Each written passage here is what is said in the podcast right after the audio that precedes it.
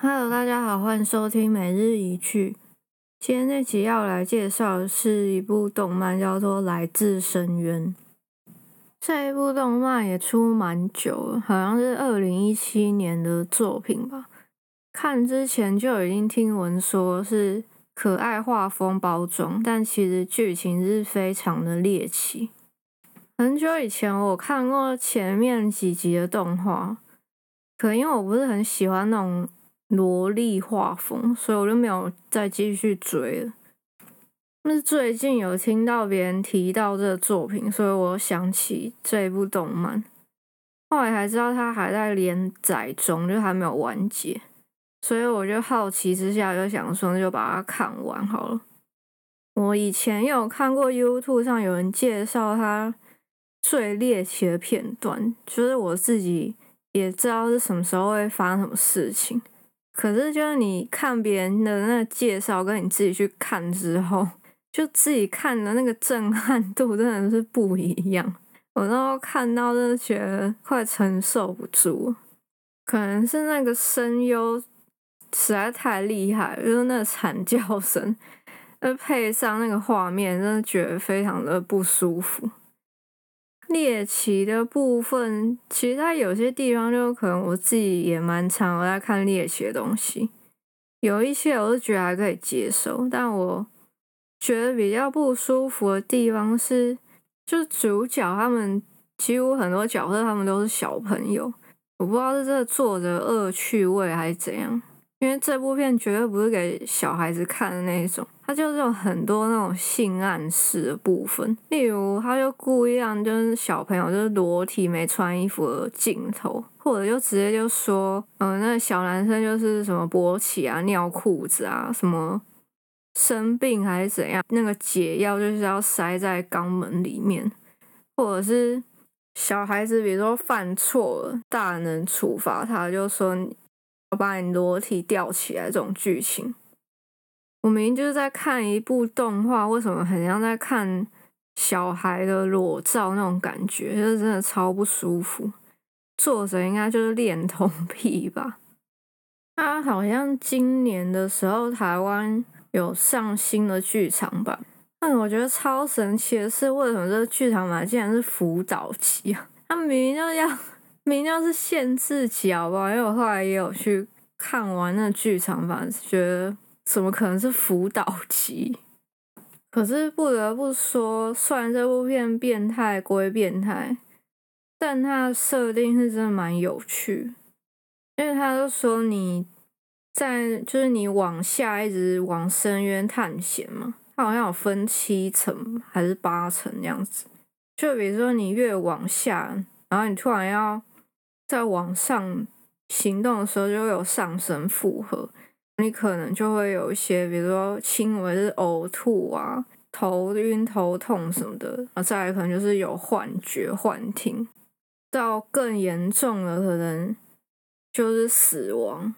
反正就是你越往下再上来的那个症状就越可怕，就对。然后比如说像什么遗物啊、白笛啊、深海。弹药包这些设定都蛮有趣的，因为他们里面探险家的阶级就是有分颜色，记得好像最初学的是红色的笛子吧，再好像是蓝色、紫色、黑色，最厉害的探险家就是是拿白色笛子。那剧中就是有遇到白笛的人物，白笛的那些人物。感觉他们的身心灵早就已经受到那个深渊的污染了吧？觉得那白迪的角色感觉都怪怪的。我觉得其实他们感觉都不算人类吧，因为像其中有一个奥森，他的手就也变超恶心，就个性感觉也是已经扭曲了。可是我觉得以来自深渊他这个故事的设定来说，就像女主角妈妈，感觉就是一个非常。正面的人物嘛，不太可能有这样子的人物，我觉得太不真实，感觉应该真的是像奥森或者是黎明清那样的角色才正常吧。那我觉得你去过深渊再回来，怎么可能还那么正面呢？他的那些奇奇怪怪的设定当中，我觉得弹药包这个设定最恶心。因为剧场版中就出现一个新的角色，后来他就被做成 弹药包。我那时候看到就觉得超不能接受，就看到就觉得呃鸡皮疙瘩都起来。而且他真的很多就是很恶趣味，却你真的感觉到作者满满恶趣味，就有一些很恶心，可是又觉得很好笑的地方。例如，就是有一个角色，他就被抓去做实验，他就被弄了，就是不成人形样子。他就一直说：“哦，好痛，好痛！”然后感觉就是已经像是一个动物，又不像是人类。然后那个做实验的还拿镜子问他说：“你知道自己是谁吗？” 然后就让他看他自己的那个脸，想说这到底是哪招啊？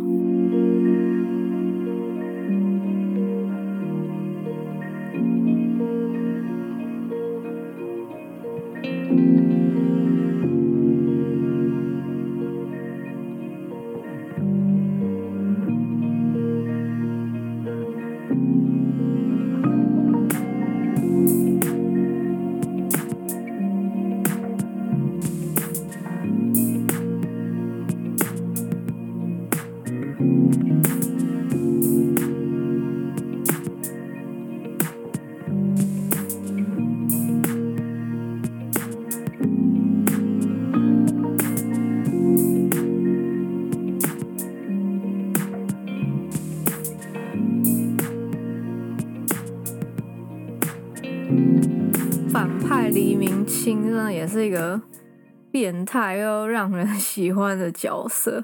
他台词都很好笑，他都会有一些口头禅，比如说什么“欧雅欧雅”，就他讲什么话，前面可能都讲说“哦，欧雅欧雅”，你真的是，意思说你真的太厉害了，斯巴拉西这样子。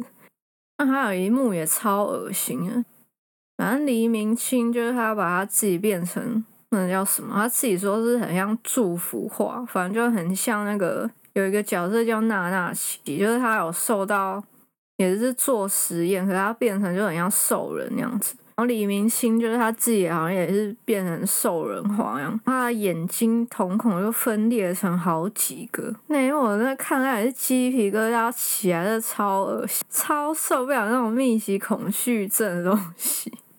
不过我觉得剧场版中有一个很厉害的地方，就是和男主角那机器人雷古决斗场景，我觉得画的超棒。那么雷古中间他好像有黑化还是怎样，就是他突然就力量就变超强，他把整个雷古就是画成很像用铅笔或者是炭笔那样画出来的呈现风格，就很有趣。然后我也有去看一下他的漫画。他漫画就是画的很像绘本的感觉，那其实他漫画跟动画那个人物风格几乎都是一模一样。因为其实有一些漫画跟动画，它的风格其实有点长得不太一样，但来自深渊就是真的几乎就是一模一样，都没有什么变。他的笔触也很特别，他笔触很像是铅笔画的。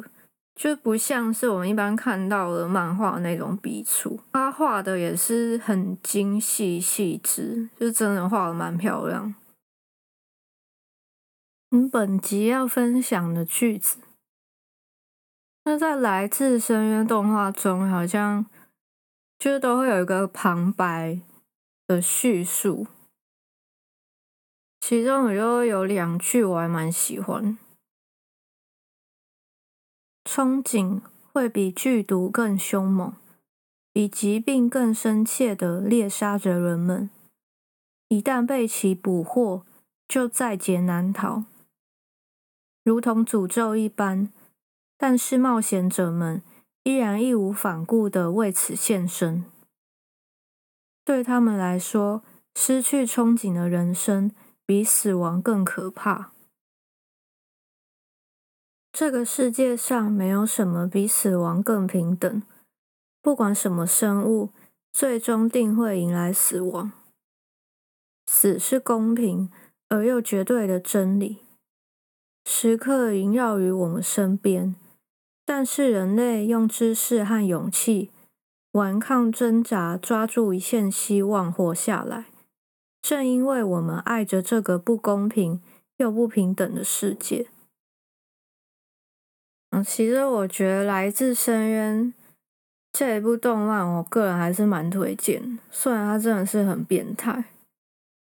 如果你有兴趣要看的话，你可能要做好很多 心理建设，尤其是如果你没有在接触什么猎奇题材，或者是如果你跟我一样很受不了看到那种恋童 癖呀、啊，就是小朋友有一些性暗示的这种题材的话，你可能也是需要 心理准备。但我觉得有趣的，就是这个作品是真的蛮有创意的，就是真的跟别的动漫不一样，所以我应该还是会把它追完。然后以上就是今天的分享喽，下集见。